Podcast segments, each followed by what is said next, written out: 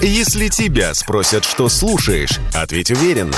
Радио «Комсомольская правда». Ведь Радио КП – это самая топовая информация о потребительском рынке, инвестициях и экономических трендах.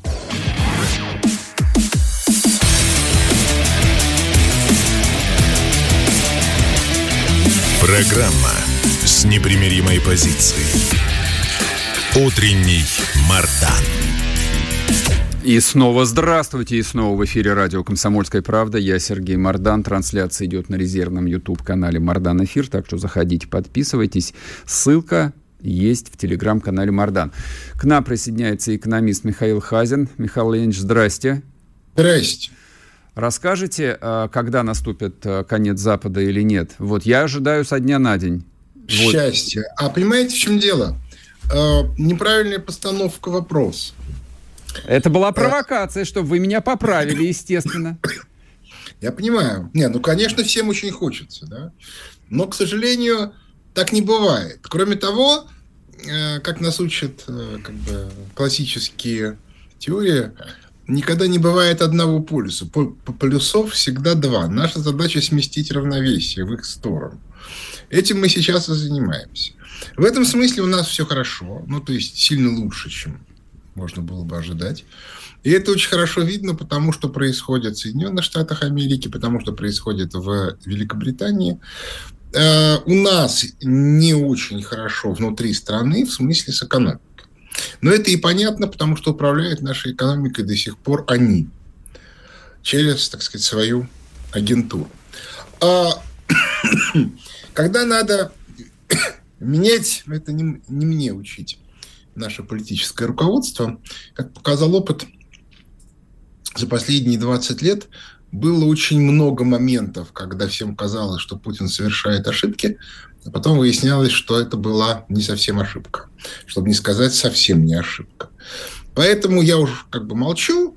Я напомню только, что э, значит, мой, к сожалению, ныне покойный бывший товарищ Олег Григорьев – в начале 2000-х сказал, что Путин – это э, реализация мечты Штирлица стать фюрером.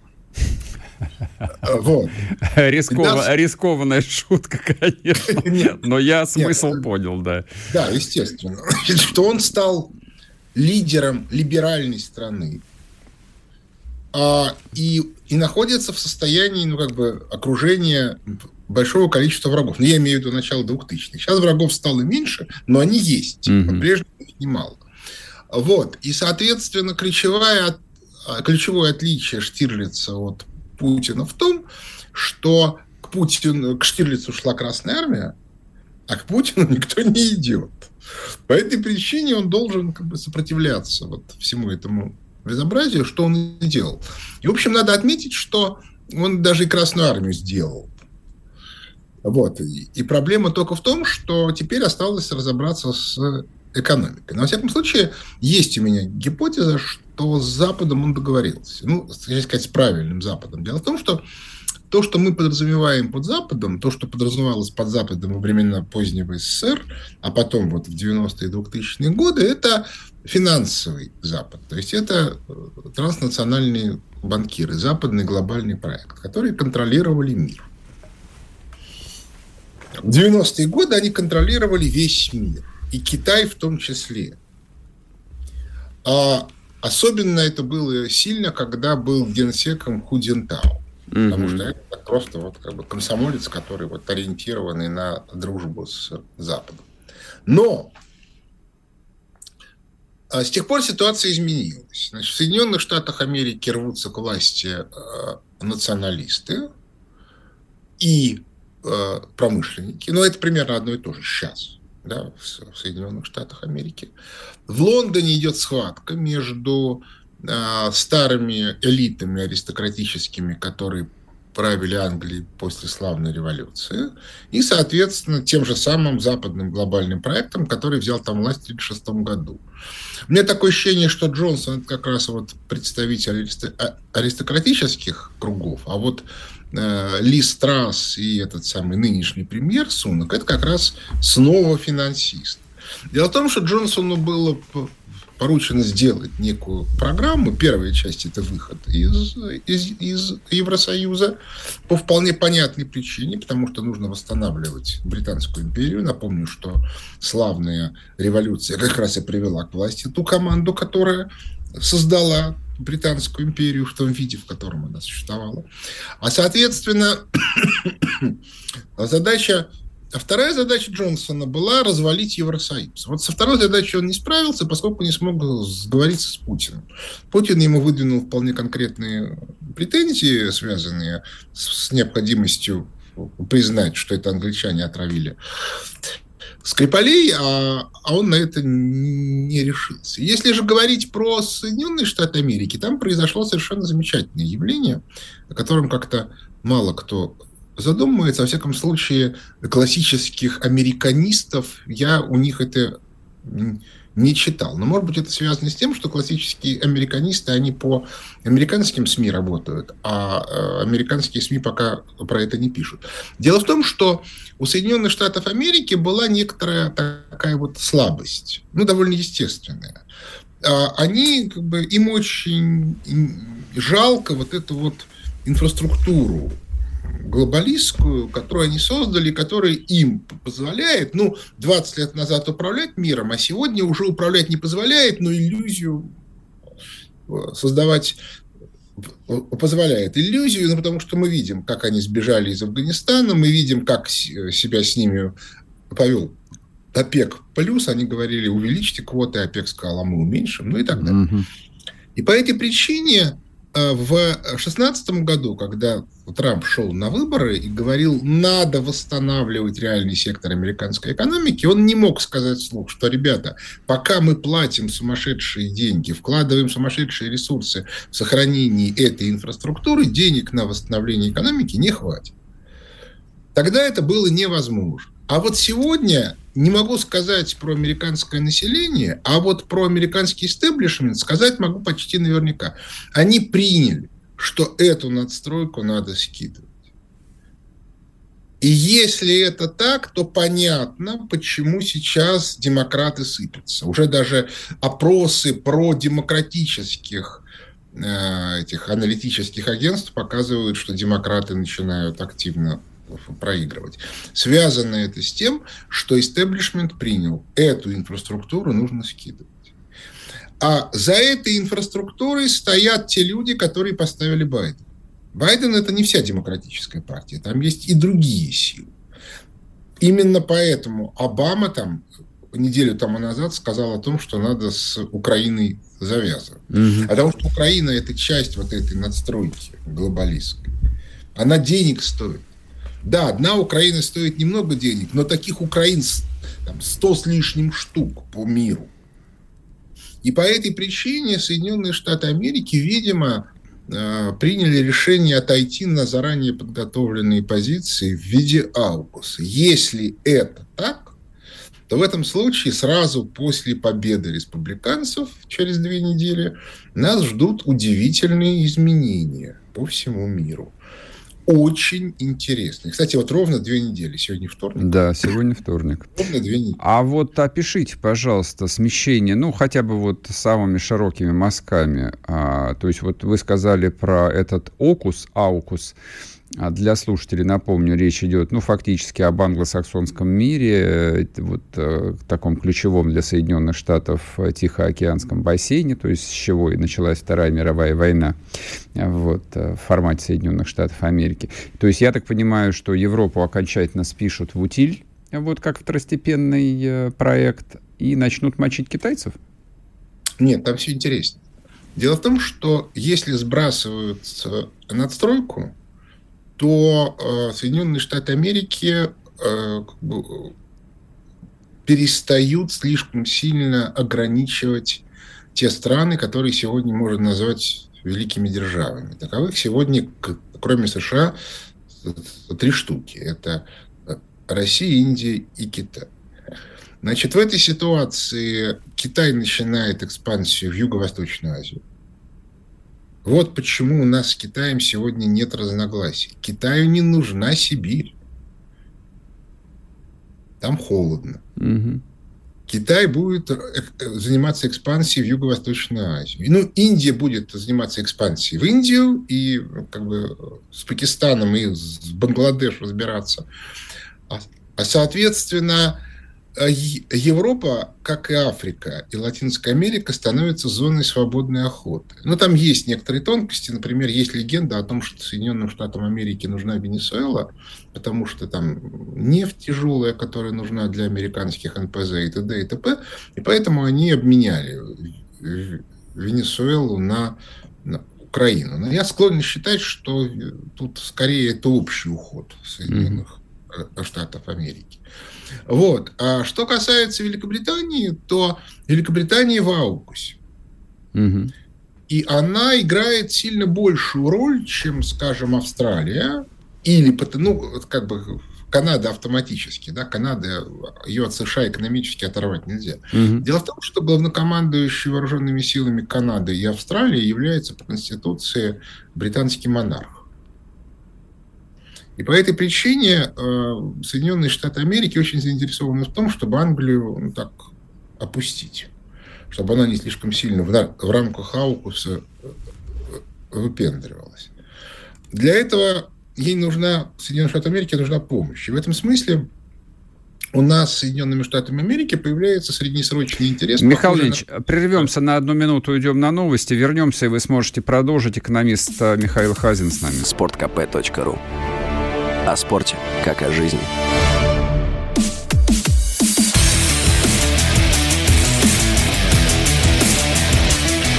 Программа с непримиримой позицией. Утренний Мардан. И снова здравствуйте, и снова в эфире радио «Комсомольская правда». Я Сергей Мардан, Михаил Хазин объясняет устройство да. будущего мира. Михаил Ильич, прошу вас. Так, вы сказали о том, что надо слегка подопустить Англию вот в этом окусе. Да. И в этом смысле в среднесрочной перспективе у нас с Соединенными Штатами Америки появляется общая цель, похожая на ту, которая была в конце 50-х, 60-е годы прошлого века, когда мы распиливали колониальную империю британскую. Теперь мы точно так же должны будем отобрать сферы влияния. Ну, понятно, более-менее. Средняя Азия, Закавказье, Персидский залив – это наше. Ну, а все остальное – это американское. Значит, э, я подозреваю, что Великобритания предъявить ничего не сможет. Ну, потому что там просто некому. То есть вот то, как там происходит ситуация с назначениями премьеров – у меня имеется гипотеза. Дело в том, что нынешний премьер, человек очень богатый, еще более богатая у него жена, и, соответственно, он представляет очень видный и очень богатый финансовый клан. И по этой, более того, у него там, по-моему, грин-карта американская. Что Есть такое дело, да. В Британии раздражение страшно. Так вот, по этой причине имеется гипотеза, что в условиях межвремени этот богатый клан просто купил ему должность. Потому что за те там 2-3 месяца, что он будет премьером, он успеет как бы, отбить потраченные деньги. На самом деле в этом нет ничего такого. Это достаточно типовая практика в, во всех странах мира, угу. когда нет цели и задачи четкой и внятной, которые нужно решать то дальше начинается конкуренция ресурсов разных властных группировок. И поэтому, собственно, ну вот, вот эта группировка, у нее ресурсов чисто финансово оказалось больше.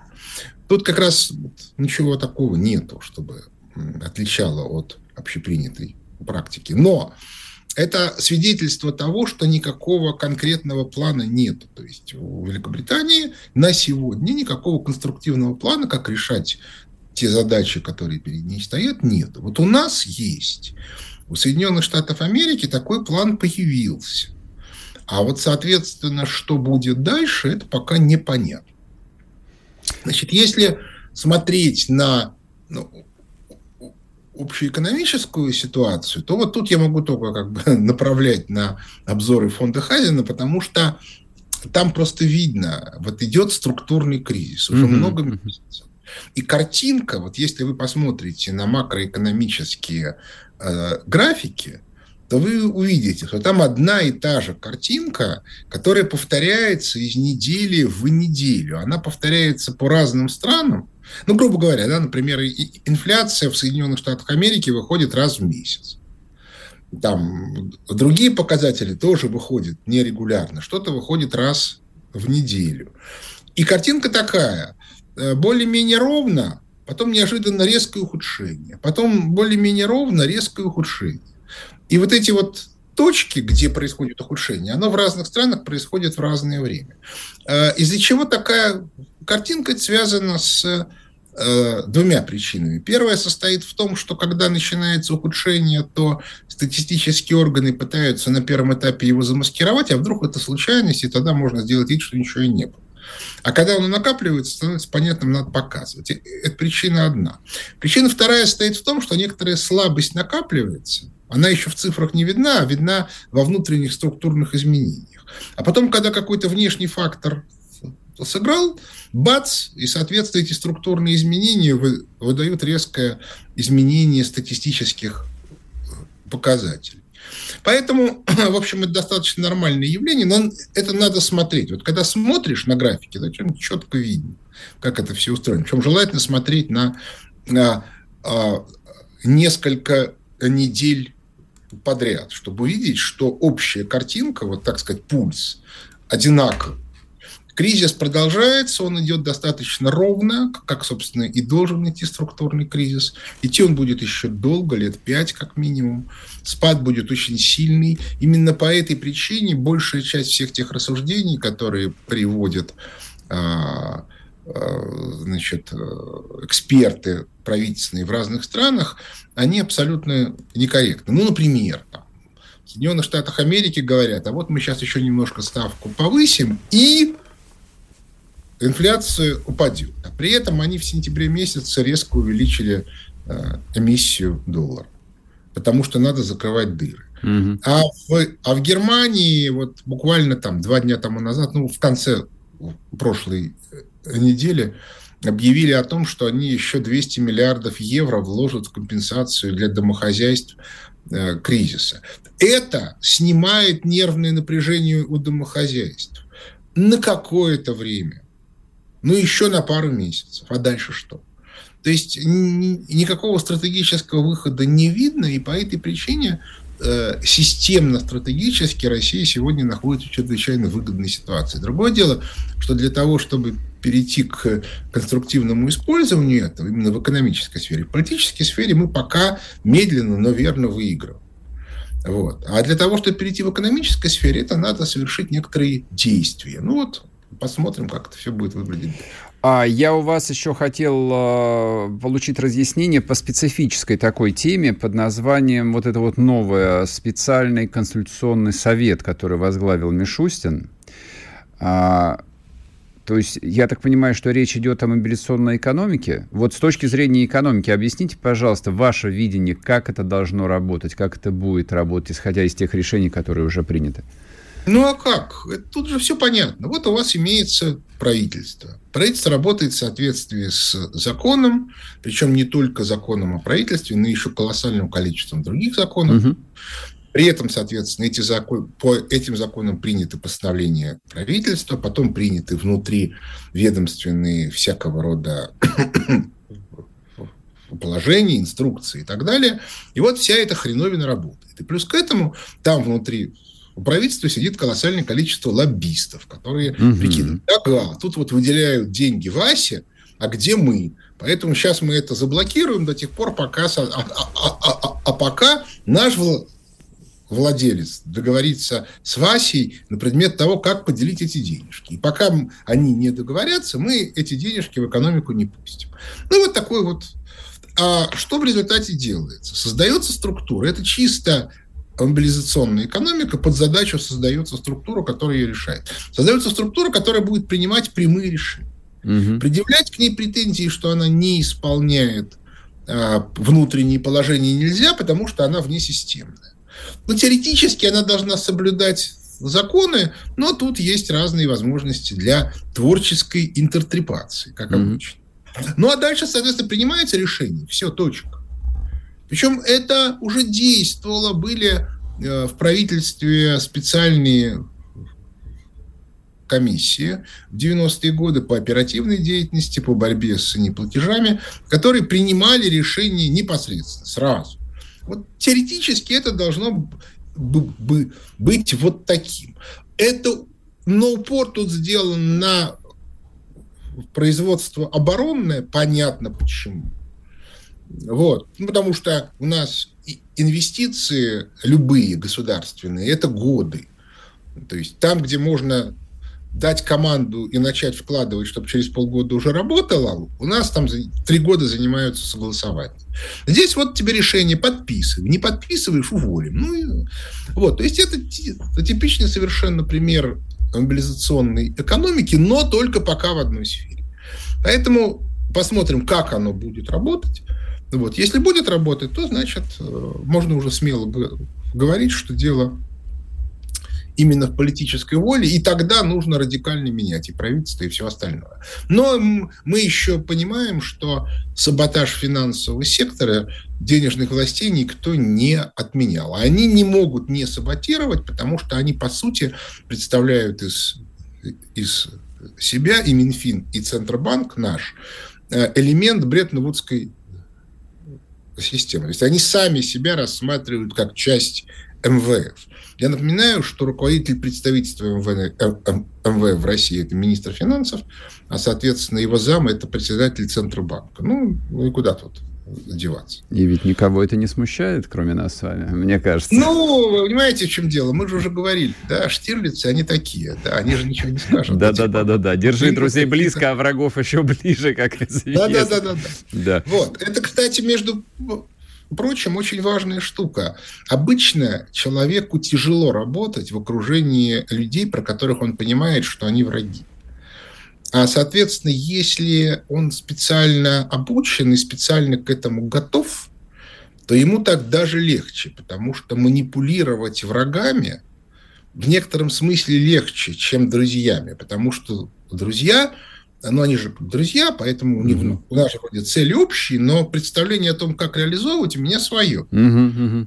Его как бы вправлять в правильную систему сложно. А вот с а врагами попроще. А с врагами понятно, будет понятно, что он делает, понятно, как он делает, и понятно, как им манипулировать, ага. чтобы он, как бы, если ты обучен. То есть в этом смысле психологически это тяжелее, но если ты, ну, грубо говоря, актер на сцене, он, соответственно, а если он профессиональный актер, который всю жизнь актер. Угу. Я, кстати, знаю таких людей, которые вот всю жизнь манипулируют окружающими. Великолепное объяснение, Михайлович, просто великолепное. Спасибо огромное. Вот даже у меня картинка наконец сложилась. Михаил Хазин был с нами, экономист. После короткого перерыва продолжим, не уходите. Радио «Комсомольская правда». Срочно о важном.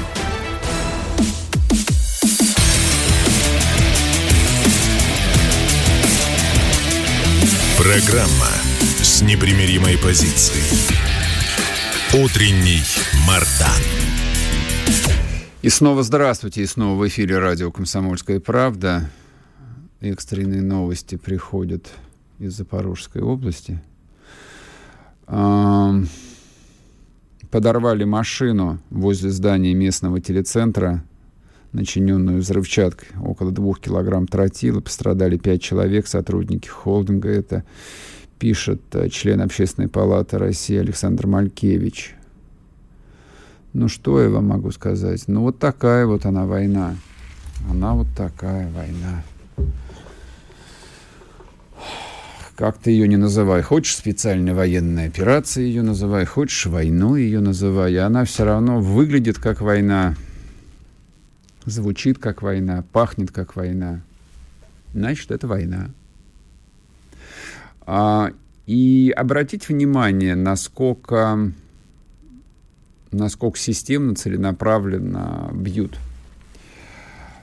Ни, ничего нового. Повторяю, опять-таки, ничего нового. Вот ничего такого, что наши специалисты не знали бы. Ну, по одним учебникам учились. Одни и те же войны прошли. Вот старшее поколение спецслужбистов, нет, в СБУ их почти не осталось, и в ГУРе украинском их почти не осталось. Ну, к слову, а, посмотрите на биографии э, вот, э, людей, которые возглавляют две эти э, украинские структуры.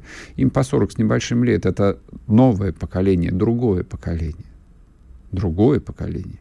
Гибкое, быстрое, амбициозное, а, впитавшее в том числе и там и технологии, и идеи, которые выработаны на Западе, но тем не менее ключевые первые их учителя — это люди, которые, скорее всего, там, с вероятностью 95% я поручился бы, закончили в каком-нибудь там 80-м году высшую школу КГБ в Москве. Вот они их изначально учили. К, я к чему? Они бьют, они бьют по чиновникам, они бьют по тем, вот кого они называют коллаборантами, то есть не просто, а по людям, которые поддерживают Россию. Они бьют по людям, которые э, делом поддерживают Россию. Естественно, они бьют по журналистам, они бьют по медиа, они бьют по информационным узлам. И тут э, вот я опять э, скатываюсь, э, вот то, что называется стрелковщину, в то, что все пропало. Хотя я никогда так не говорил, и эта тональность, она точно мимо меня. Я всегда полон исторического оптимизма и ни, ни на минуту не сомневался в том, что в конечном счете мы все равно победим. Но вот коль мы, коль наши специалисты учились по тем же самым учебникам, ну почему хотя бы симметричных э, ударов нету? Хотя бы симметрия должна быть. А симметрия это вообще хорошо. То есть, когда так, а ты, значит, да, там, применяешь прием, который вот, э, решает исход партии. Но пока такой возможности нет – Совершенно невозможно, чтобы тоже ЦИПСО себя настолько благополучно и безмятежно чувствовало. Невозможно, чтобы украинские коллаборанты себя безмятежно чувствовали на русской земле.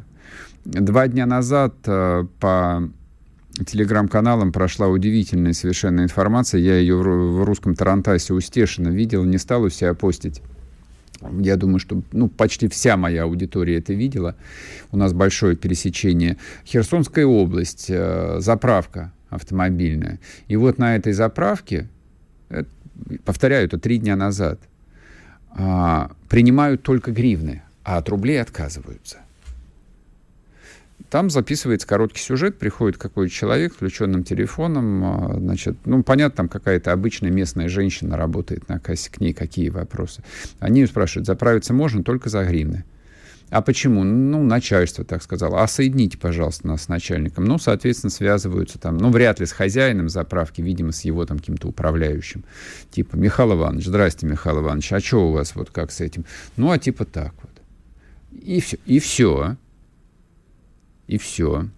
А я понимаю, что теперь эта территория после референдума, после всех вот решений, принятых э, государственными органами, это часть России, на которой действуют российские законы. Ну, во-первых, там военное положение введено, а во-вторых, э, ну вот э, меня бы не удивило бы, например, вот совершенно не удивило бы, если бы эта заправка э, там до конца этого дня который фигурировал в сюжете, просто закрылась бы.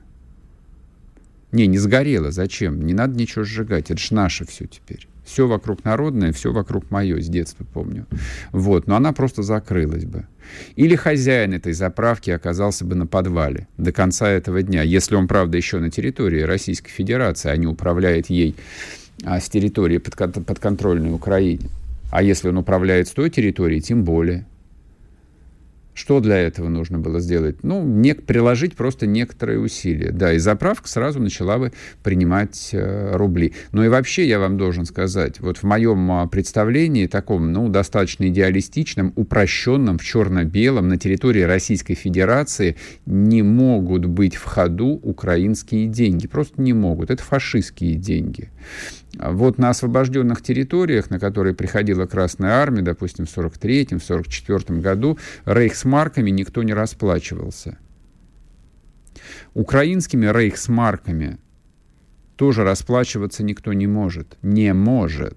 Вот эта вот половинчатость, вот это вот э, шаг вперед, два шага назад, как э, писал классик, ничего хорошего не добавляет в нашей жизни. И пусть мне никто не говорит, что нужно без э, радикальных решений, нужно прежде всего думать о людях, об их удобстве. Думайте, думайте о людях, да. Но есть некоторые вещи. Флаг, герб, национальные символы и деньги – это то, что маркирует территорию. Она либо твоя, либо она принадлежит врагу. И если кто-то вдруг отказывается принимать твою национальную валюту, а хочет, э, чтобы ему за бензин платили рейхсмарками, значит, это враг. Отправь его на подвал. Без церемоний. До окончания войны, а там уже суд разберется. Но пока идет война, отправьте его на подвал. Вот как это должно работать. Мне так кажется. И Украина примерно так себя и ведет выполняя классические требования, классические постулаты, расписанные в том числе и в популярных книжечках, даже не в учебниках, не в боевых уставах, а вот в тех популярных книжках, которые там 30 лет издавались для школьников, для подростков. Вот, там все это написано. Вот э, диверсионную работу они ведут э, по этим лекалам. Как э, противодействовать этой диверсионной работе, тоже известно. Тоже, в общем, э, то, что называется кейсов выше крыши. Начиная от э, того, как воевали англичане, допустим, в Восточной Африке, как японцы воевали в Китае, как Красная Армия воевала на Западной Украине, успешно воевала. Войска НКВД успешно и быстро искоренили бандеровщину Западной Украины. Тяжелая была война? Да, сложная, очень, со всеми делами, с нелояльным местным населением, э, там, не говорившим или мало, там, плохо говорившим по-русски. Те же самые проблемы решала советская власть э, в Средней Азии, например, в Закавказье. На самом деле все задачи решаемы. Главное, чтобы была цель и воля. Вот и все. То, что все эти диверсанты должны быть выловлены и уничтожены, и все их симпатизанты должны быть выловлены и уничтожены, все, кто передает им информацию, все, кто, дает им кров, еду, мобильный телефон, э, оставляет на ночлег, все должны быть выявлены и уничтожены. Вот примерно так ведется подобного рода война. Да не мне об этом говорить. Российская Федерация контртеррористич... в контртеррористической войне а, может а, международные симпозиумы проводить. У нас такое количество специалистов, суперпрофессионалов в этой области, что ну, нам ли, в общем, испытывать комплекс неполноценности. Мне кажется, что вот а, тем, кто прошел борьбу с банподпольем на, Северный Кавказ, на, на Северном Кавказе, вот самое время им отправиться в Мелитополь, в Херсон, Бердянск и поработать там, и поработать там. Тогда и никаких взрывов не будет. Ну, я думаю, что всему свое время. Нет ни малейших сомнений, что так оно и будет. И вот ровно как э, с лесными разобрались, и всех их там э, в посадках закопали, и этих также всех закопают. Я понимаю, что многие там этого еще не поняли – Многие люди действительно находятся в такой опасной эйфории. Многие люди одурманены. Это правда. Вот. Но с ними тоже надо работать. И последовательно, ежедневно предупреждать, предупреждать. Ребята, держитесь от желто-синего цвета как можно дальше. Это печать смерти. Надеваешь желто-синий значок, и, значит, э, укоротил жизнь себе лет на 30. Вот так вот. Вернемся после перерыва, не уходите. Радио «Комсомольская правда». Никаких фейков, только правда.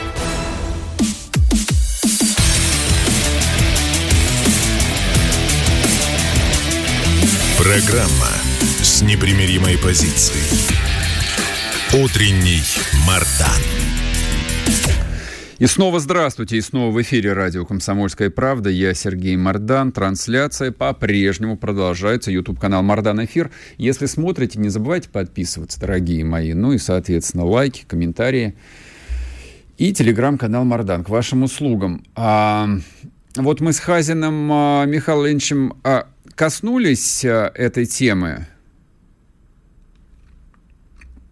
а, новой структуры, созданной а, внутри правительства – но меня, честно говоря, привлекли еще и другие новости. То есть я не вполне понимаю, да мало кто понимает, кроме вот а, самих людей, задействованных в процессе, как будет работать вот эта вот новая структура. Это, знаете, политологи это называют параллельными, параллельной структурой. Это неплохо. Это, это говорит о том, что власти, люди, которые реально во власти работают, ну, во-первых, не фантазеры, а во-вторых, нацелены на, на быстрый результат. Для того, чтобы а переформатировать э, систему, ты можешь, конечно, как Горбачев, начать э, перестройку, вот быстро, вот начинаешь перестройку, у тебя все ломается, особенно если вокруг кризис, а любая война это всегда кризис, а то есть опасность завалиться на бок. Вот что Михаил Сергеевич устроил своей перестройкой. Это как бы опыт, который э, вынесли из того времени очень многие наши руководители. Поэтому они фантазий э, не испытывают, но понимая, что перед страной стоят э, крайне серьезные задачи, да, они просто быстро создают параллельную структуру. Нет, это, это не совсем а, Государственный комитет обороны, который вот первая аббревиатура, которая приходит в голову, это ГКО. Нет, это не ГКО. У нас, по идее, функционал ГКО выполняет а, Совет Безопасности. Под него там и конституционные нормы прописаны, и законодательство, и так далее, и так далее. Речь идет именно о хозяйственном механизме, который должен обеспечить работу всей российской экономики, которая остается, я напомню, для, опять-таки для фантазеров напомню, экономика наша глубоко капиталистическая, рыночная. У нас не социализм, даже близко, нет никакого социализма. Поэтому вот предложение, а давайте сделаем так, так, так и так, как в 41-42 году сделал товарищ Сталин, ну, слушайте, конечно, можно вот э, предаться сладостным э, мечтам, но это невозможно. Так мы проиграем. Поэтому исходим из реалий. И правительство исходит из реалий.